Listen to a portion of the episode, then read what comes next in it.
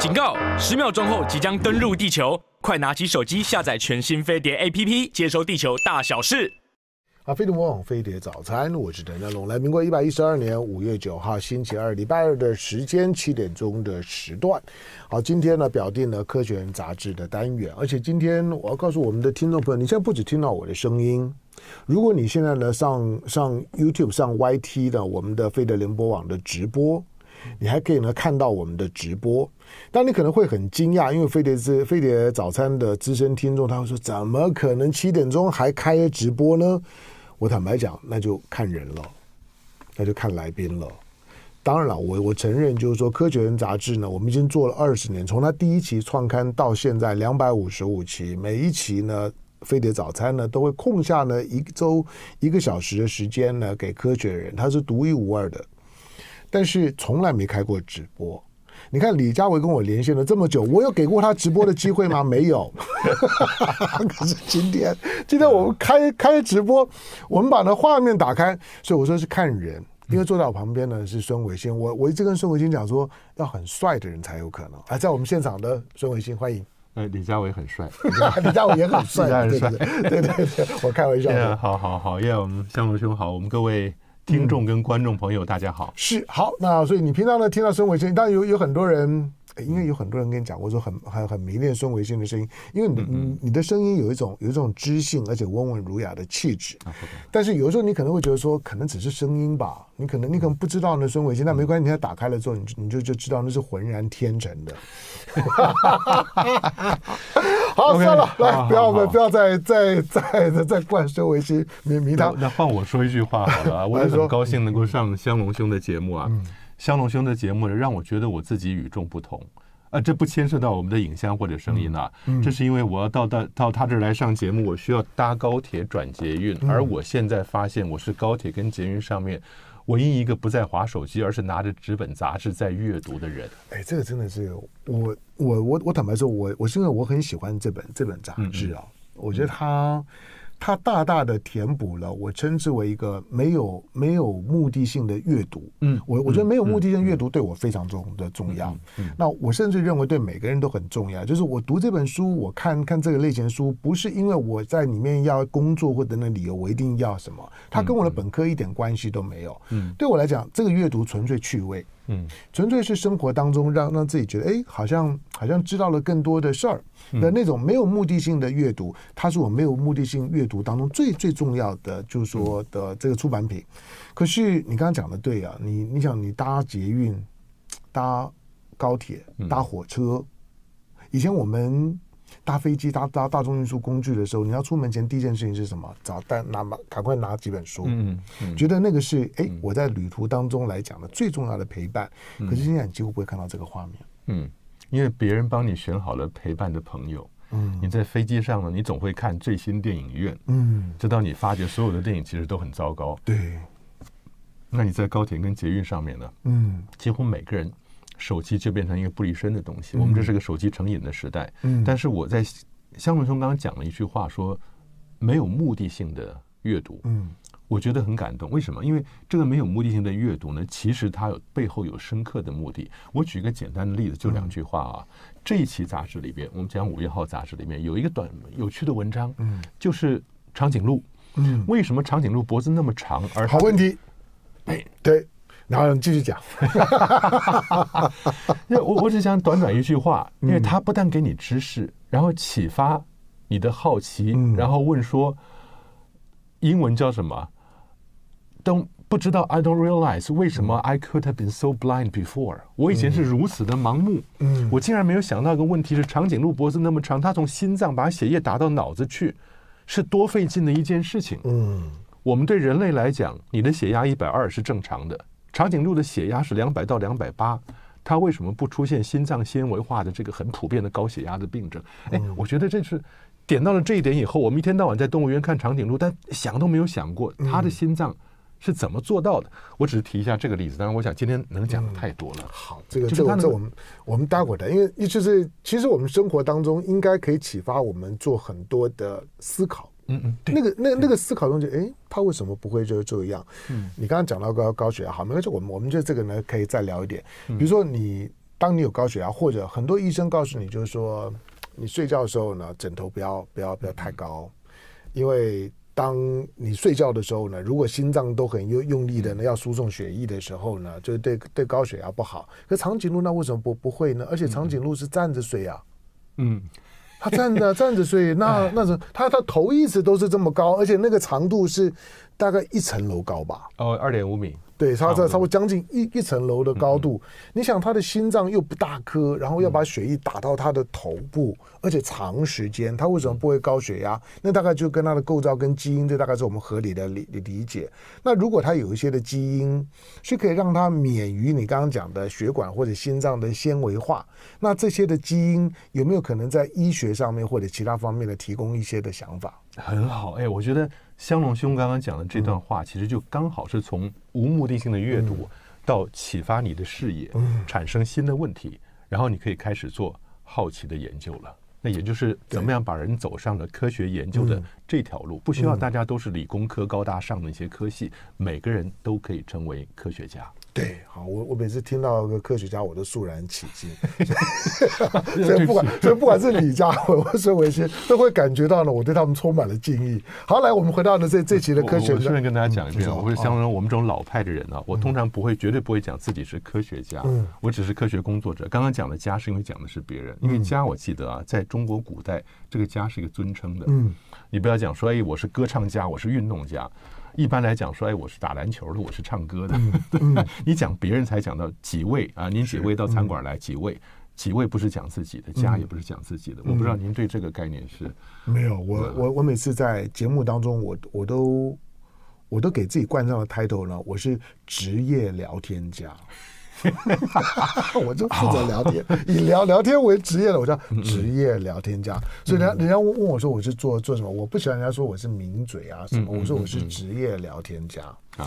好，好，我们回到呢，回到这这期的科学人的这个 cover story，第第两两两百五五十五期啊，二零二三年的五月号。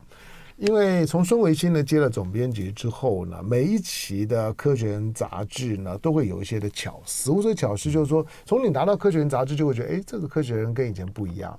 甚至于，如果你有注意英文版的，就是就是英文版的《科学人》杂志，中文版的封面呢跟英文版也常常不一样，它有另外的构思。那上一期我看到了，上一期是那个。卫卫星轨道，低轨道卫星，那那些低轨道卫啊卫星，把你所有呢夜晚对星空观测，如果你用一个用个长曝光的镜头对对着某些角度，你发现不断地有东西从从你面前刷刷过去，夜空呢不再是这么的这么的清朗漂亮，它就会有不断东西呢在在干扰你。好，那这期的科学人杂志呢更有意思，这期科学人杂志。我要提醒你，你到市面上面去买《科学》杂志，你不要同时买了两本，因为它封面不一样。同一个主题，然后呢，同样的内容，两百五十五期，为什么要两个封面？嗯。嗯，对对对。对，这这这两个封面，而且封面的女人是同一个，同一个，只不过年龄段不一样。嗯，因为这期的封面故事呢，讲的就是我们非常尊敬的，我们讲物理界的第一夫人吴健雄女士。嗯，当然我们常讲吴健雄先生。你知道，当你很尊称的时候，先生是尊敬，对，连连连女性都尊称成先生啊。但是我想说，我们现在在台湾不见得熟悉这个字眼。嗯，那吴健雄女士呢，是我们非常尊重，而且是世界上实验物理学家排名名列前茅、影响深远的人。但是呢，她可能在五零年代，嗯，就已经做到了我们今天。非常夯的量子科技的概念，我们老说嘛，量子科技最重要的量子电脑啊什么的，有两个重点才会让它变得如此吸引人，一个是叠加 superposition，另外一个是纠缠或者叫缠结 entanglement。嗯，那我前两天还去中研院听了一个。量子科学的演讲，那是今年的中研院讲座之一啊。嗯，我专门去听了这个讲座啊，发现他提到的是说，量子电脑如果按照科学家的规划做出来了以后，不久的将来出来量子电脑呢，那今天你把今天世界上最快的经典的超级电脑，不是一般的你家里电脑，超级电脑是经典传统的，需要做十万年的计算的一件事情，交给量子电脑去做两百秒钟。嗯。等到了两百秒能够做完，你超级电脑要做十万年的计算，你就知道人类的科技已经不在一个层级上面了，上了一个巨大的台阶。那我就是这个往后的社会，就是我们年轻一代需要知道的事情啊，因为他们正正面临一个非常快速而又极端颠覆的变局。他们如果 应该买《科学人》杂志回来看，才能够追随得上这样科技迅速的进展。那这也是为什么吴建雄女士呢，在五零年代就已经在两个光子同源产生的两个光子之间观察到了纠缠缠结的现象。一个光子一旦你测定了它的偏振态，一个量子状态，另外一个光子无论隔着多远，马上就决定了它自己的状态。那这中间的联系讯息。远远超过所谓的光速了，但是已经拉到距离如此之远，但是呢，中间并没有讯息传递的机制，或者我们现在仍然不知道。可是呢，两个粒子当它们系出同源，尤其是为什么叫系出同源啊？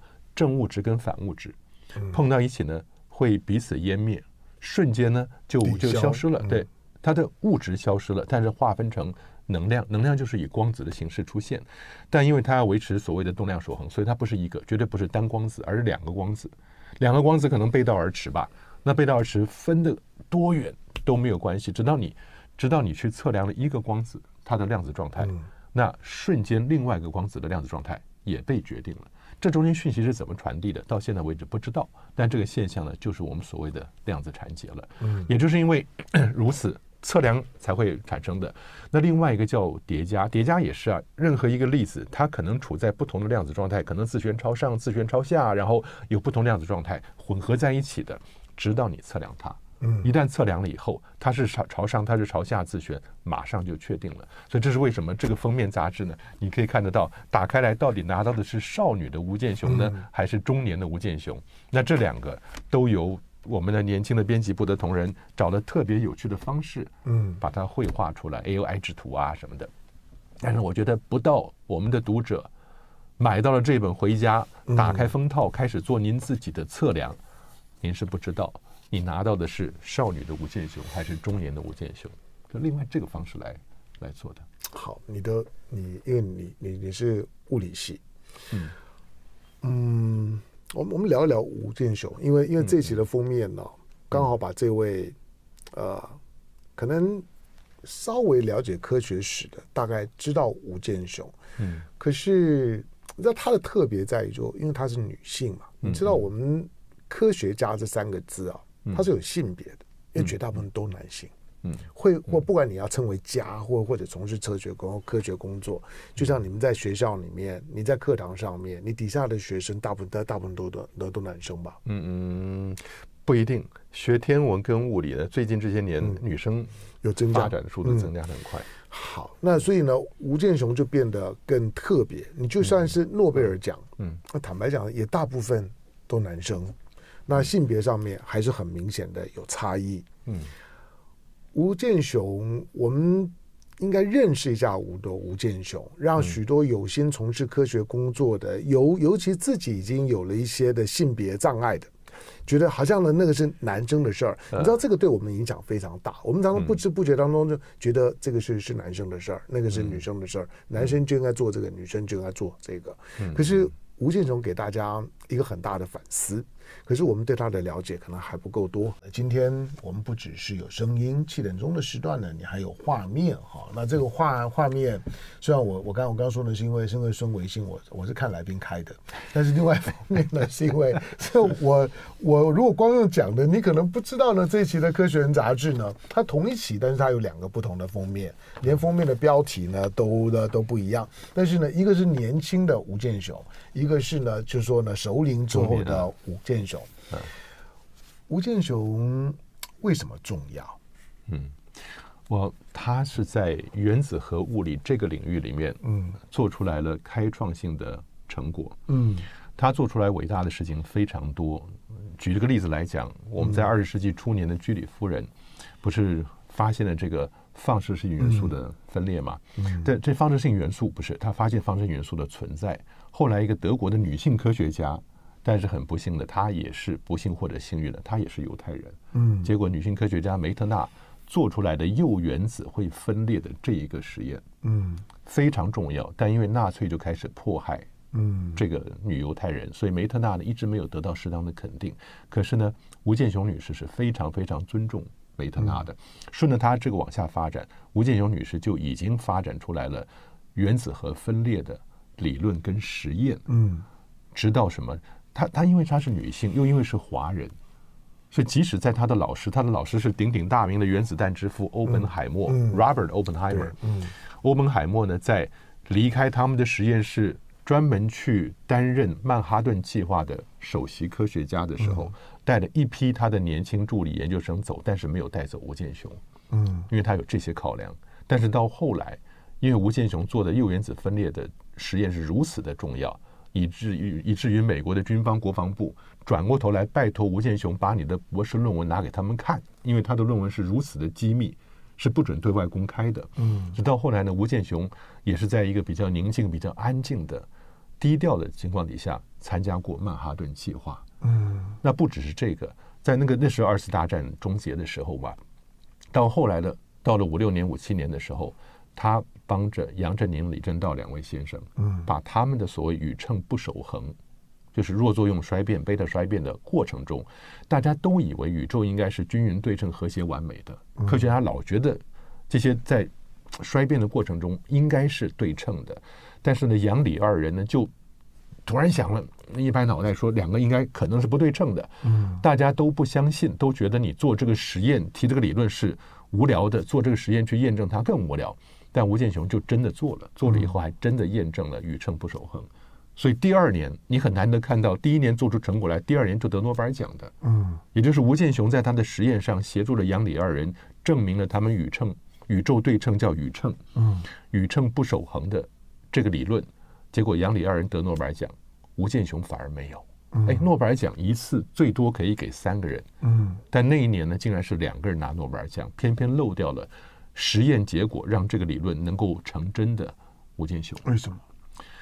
啊，我想大家就怎么解释这件事情？可能买的《科学人》杂志看一下江才健先生的文章吧。江才健先生也写过吴健雄传，也写过杨振宁传，写过了好多传啊。他最熟悉的，因为这说起来其实故事很长，有很多不同的原因啦。但是呢，在那几个原因里面，当然女性、华人在那个年代不受重视，没错。然后当然还有其他跟其他的共同合作人相处，嗯，要人际关系是另外一个问题啊。但是我在这个地方想谈的就是，我过去如果。专门针对女性在科学界里面受到的歧视，我们自己观察到天文的领域其实还不少，嗯，真的还不少。那其中比较熟悉我们接触过的，就是发现了中子星，也就是脉冲星的 Jocelyn Bell，嗯，乔瑟琳贝尔。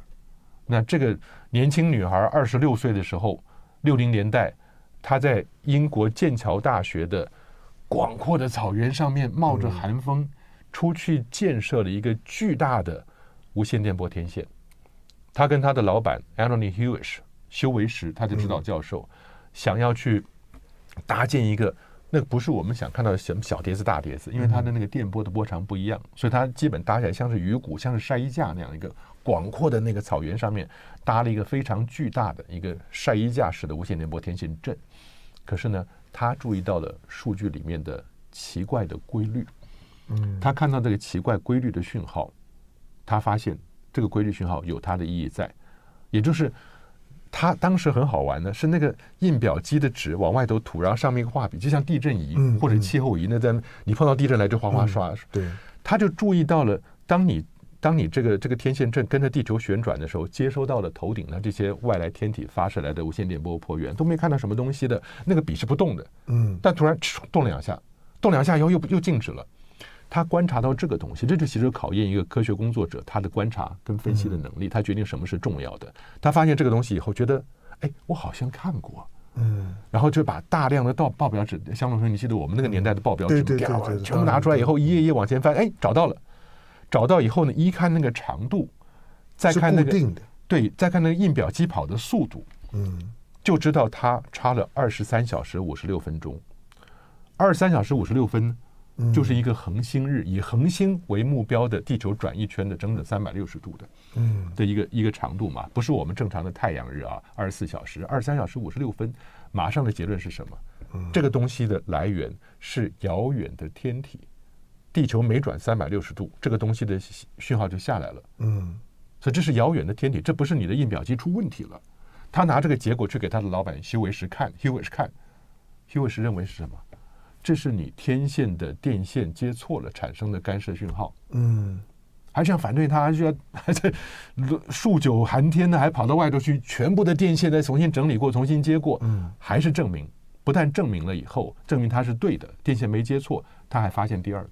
嗯，当你发现了天空的另外一个方向还有一个同样的东西，这就不是外星人。他当时还要把它叫 LGM（Little Green Man），以为是外星人给你的讯号，嗯，那就不是了。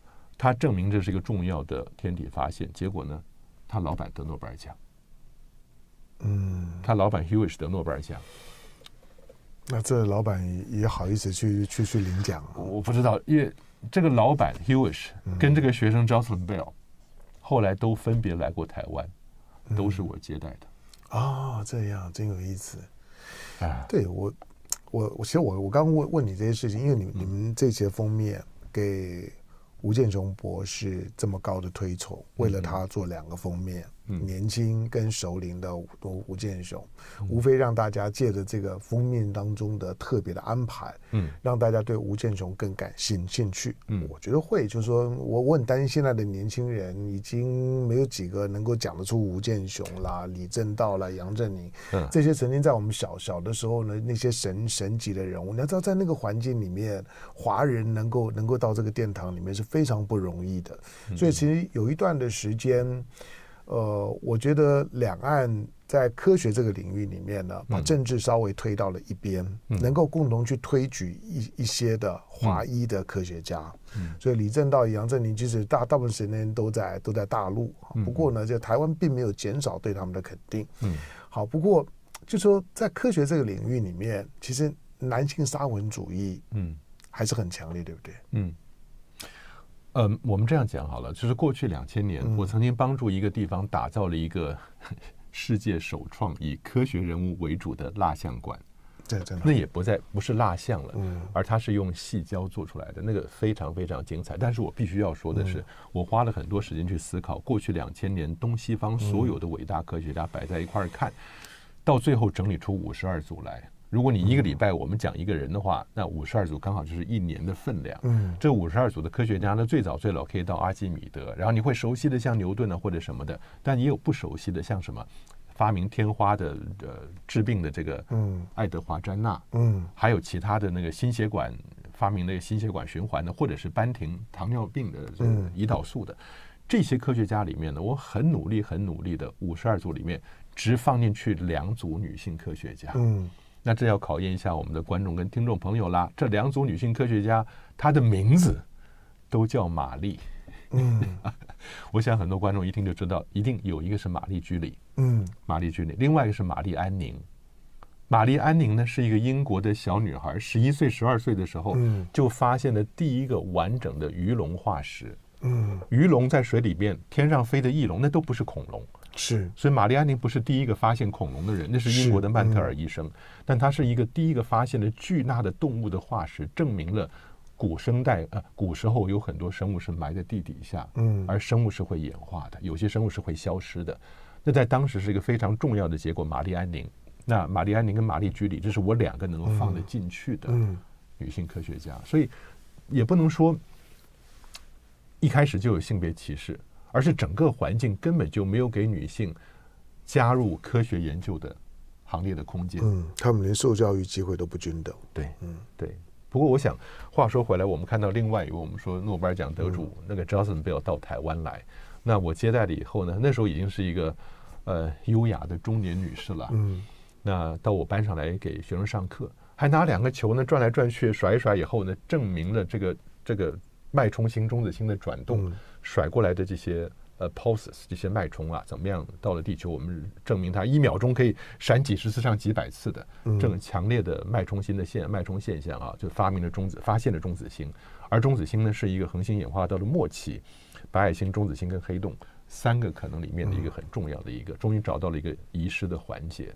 但是我发现呢，我们在后来跟跟 Jocelyn Bell 聊天的时候，谈到了他跟诺贝尔奖擦身而过的事情。嗯。他第一个讲了一句话，说我那时候只是一个研究生，女研究生，嗯，不是一个博士。更更麻烦的是，她是一个女生。所以他说，当这个发现宣布了，在六零年代的时候公布于外的时候，大量的记者，男性记者，涌到了剑桥大学来访问，嗯，访问这对师生，先围住了希沃什教授，嗯，那问他说这个发现，希沃什教授当然是巨细靡遗的去讲这个中子星的发现对整个天文物理这个恒星演化的发展多重要多重要。访问完了以后，该讲的科学都结束了。这些记者一转身，男性记者转身以后，就来找 Jocelyn Bell。第一个问题是说，你同一时间交过多少男朋友？嗯，也就是说，天哪，真是。第一个问题是这样子，接下来问的是说，你这么认真的努力做研究，到底会不会影响到你交男朋友的时间？嗯，开始问他的发色，你到底算是红发还是算 blonde 金发？嗯，问他的三围。男性摄影记者竟然叫他解开几个扣子以后说：“我在拍。”嗯，充满了歧视啊，充满了物化女性的这样的歧视。我我我作为、嗯、没有人问问他一点正经问题，没有人把他当做是一个科学工作者、科学家来尊重他。所以这是为什么？当当 Jocelyn Bell 讲这件事情的时候，你就已经知道，当年他跟诺贝尔奖擦身而过的其中主要原因是这样子。嗯、那另外一个也是他的老板也是。我后来听说，他老板会说：“我本来我就应该得诺贝尔奖了，嗯，因为计划的经费是我找的，那这个整个构想是我构想的，我找了钱以后叫这些人去做事，他们都是我手底下的 employees，嗯，我不知道香龙兄您的感觉是什么？就是当你的学生做出重要的发现，拿到你面前，你还没有办法认出这个重要重要性，还叫他回去重新去修修仪器，等到他真的证明他是对的以后，他就很高兴的自个儿去领奖，嗯。”我觉得当做一个一个科学研究者本身，又又是当老师的，老老师的胸怀去成就自己学生的度量，嗯嗯嗯，我不知道，我我个人会觉得那个是那个是在学术工作领域里面，虽然不是最核心的，但是是非常重要的。嗯嗯嗯，就当你的学学生有成就的时候，去高高举他，让你的学生在科学领域里面能够除了得到他应有的肯定之外，而而且能够在一定的高度之下把它举得更更高，让科学的发展更快速。嗯，不过类似这种，就是说老老师去去占据或者说去掠夺自己的学生的研究的成果，嗯，在一个计划的概念之下，把学生的成就的给掩盖。这个在在科学史上面其实很多啊，对。但是我们在讲到吴健雄女士这件事情啊，她就碰到了好的人，无论是她碰到了欧本海默也好，她的真正的一个指导指导教授叫做塞格里的塞格里。嗯，塞格里有一次跟吴健雄，吴健雄写好了一篇两个人合作的文章，这个文章拿去给他的这个指导教授塞格里看，塞格里主动把自己的名字拿掉，说因为在这个工作里面你是最主要的贡献。嗯，那我自己在。美国，我们念在 UCLA 念研究所的时候呢，我的老板指导教授让我们在 NASA 去申请 NASA 的卫星的时间。嗯，那 NASA 也很知道，很多时候进来这些计划挂名的是指导教授，实际上工作是研究生做的。嗯，所以呢，NASA 除了 PI 之外，另外创造了一个名字叫做 LI。嗯，PI 是 Principal Investigator，是主要的去申请经费啊什么的指导教授。Lead Investigator 是领导这个研究的人。OK，所以你会看到 NASA 第一个写 PI 是谁啊？这是拿要钱的。第二个 LI 是什么什么研究生，他才是真正做事的人。嗯，所以我觉得 NASA 知道这一点，所以他让学生在很早就获得 recognized，嗯，yeah, 获得肯定的。嗯，很感人。你刚才讲吴吴建雄这个故故事很感人，就是那个教授愿意把自己的名名字杠杠掉，知道这个荣耀应该属于你一个人的。对。对那个我我觉得那个那个胸怀是做科学工作的时候，虽然不是科学本身，可是做科学工作的时候呢，该有的训练。好，在我们现场呢是孙维新。今天呢，嗯，你不只可以听到，你还可以看到呢孙维新。好，那二零二三年的五月号的《科学人》杂志呢，请现在是《科学人》杂志的总编辑的孙维新孙教授，他呢是台大物理系及天文所的教授，现在是《科学人》杂志的总编辑。那请孙维新教授呢为大家导读这这一期的科学呢。进广告，广告回头之后，我们来谈一下 AI。嗯，AI，AI，AI 现在会让人家有点紧张啊，就是。不知道接下去会发生什么什么事情的感觉，嗯嗯，就是对于这种，当我们前面还用 A artificial 的时候，有一天当 AI 自自己不认为自己是 artificial 的时候，那就很麻烦了。但是现在好像离那个时间点越来越越靠近了。好，那呃，孙伟星，那科学人杂志的总编辑了，我们呢继继续导读这期科学人，因为我们把花了很很多的时间呢，把这期的封面故事，把吴健雄的故事以及女性科学家的故故事，我我我觉得你刚刚讲的那那段是很动人的，你看我听了我都觉得嗯有点动动容。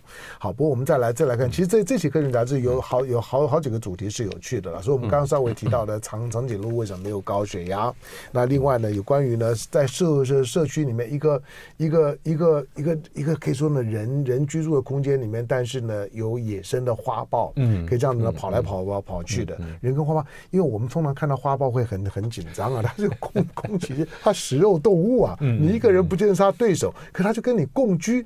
好，这个故事呢也很有趣。不过我们先来看 AI，那这这期的这期的这个科学人杂志里面呢，的它的主题人工智慧 AI 会干坏事儿，就是说呢深度造假的名人对话。嗯，对，有关于 AI 可以去骗你这件事情，嗯嗯的 case。呢，在网络上面呢，已经非常非常多了。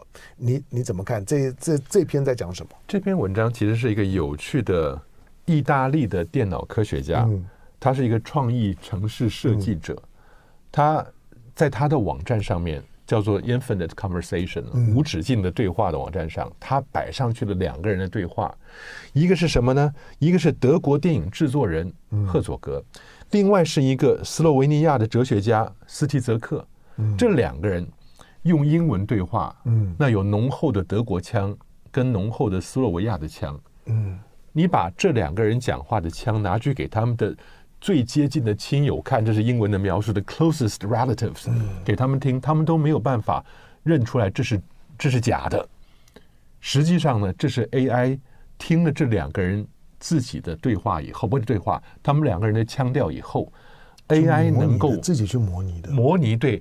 内容是完全跟他们没有关系的，就是讲话的内容没有关系，但腔调 AI 能够把这两个人腔调抓住以后，放进去他们从来没有讲过的话，用他们的腔调讲出来不存在的一场对谈，好可怕，很可怕，很可怕。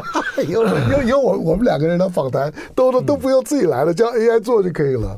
不单是影像，现在可以 Deep Fake，对。连声音也可以 deep fake。嗯，你甚至哎，向老师，我觉得以后的学生想要学科学啊，嗯，今天我给他讲相对论，啊，不是我讲，不是你讲，我们找爱因斯坦来给他讲相对论，嗯、对，对不对？所以，当你发现了人的影像可以作假，现在连腔调都可以作假，嗯，更不用说那个腔调讲出来的内容是 Chat GPT 可以生成的。嗯，我今天你跟他可以对话。嗯，他可以用 ChatGPT 产生一些有意义的回答，然后用另外一个人的腔调，加上那个人的形象，告诉你听。各位，这世界上还有什么东西是你可以肯定它是真的存在的东西呢？这个 AI 的模拟，嗯，可以模拟到连连犯罪侦查都没有办法辨识吗？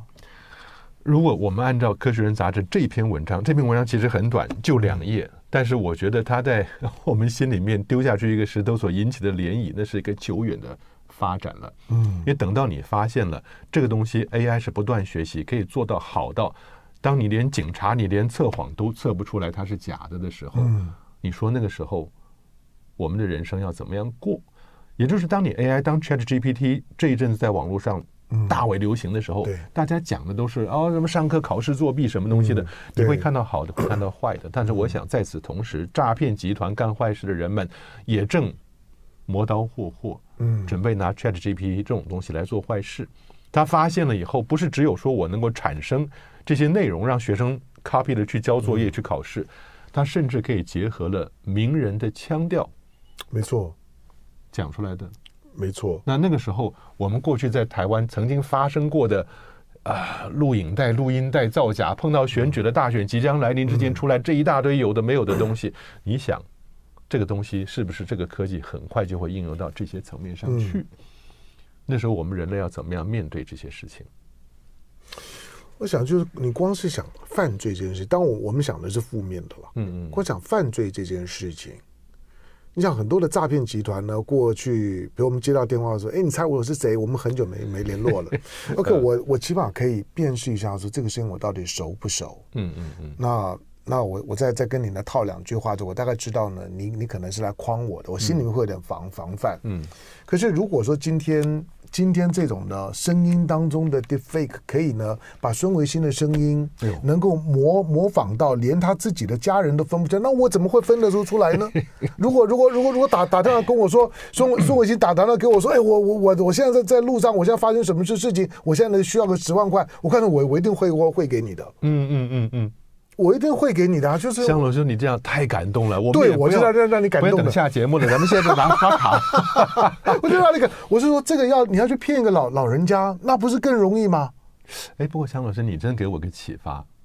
哎，我觉得这个很厉害。我们怎么样能够破解这个问题？嗯、回到历史里面去找材料。嗯，我听过一个关于西北军冯玉祥的故事。嗯。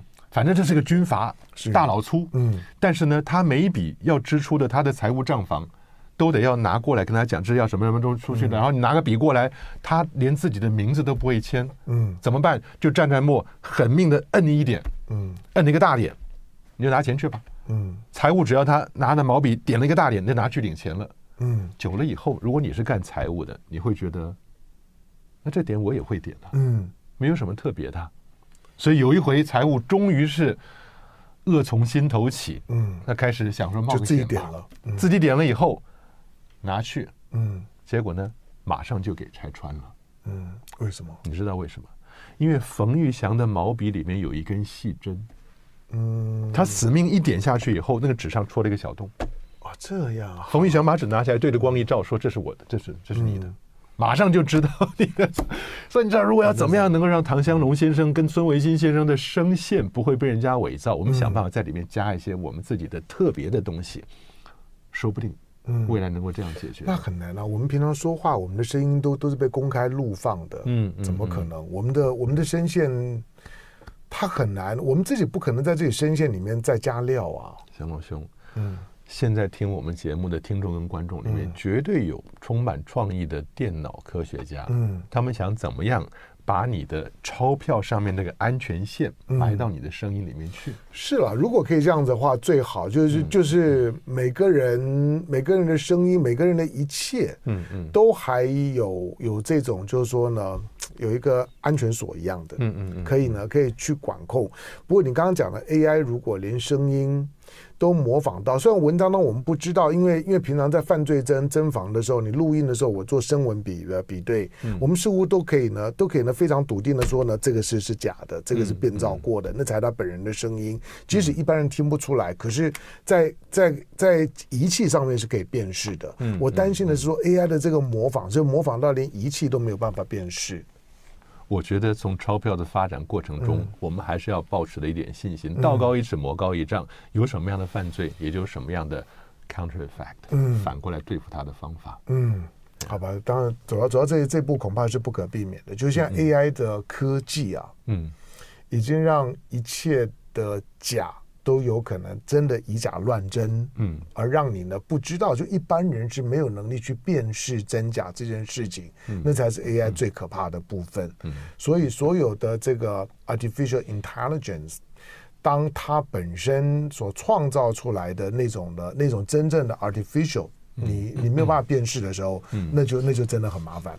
嗯，好，这期的科学人杂志，那里面还有很多的很多的主题。其实其实其实我其实我最喜欢看的是后面的这些科学人杂志的，包括呃科科学新闻啊等等，还有一些的专栏文文章。嗯，这些的专栏文章里面很多是台湾的大师级的一些的一些一些的科学家，还有一些呢他们特别选来的英文版里面选出来的那些的文章，你大概花个二十分钟左左右。你你大概就可以就可以读一篇我文章，而且读完之后，大部分呢都会很有收获。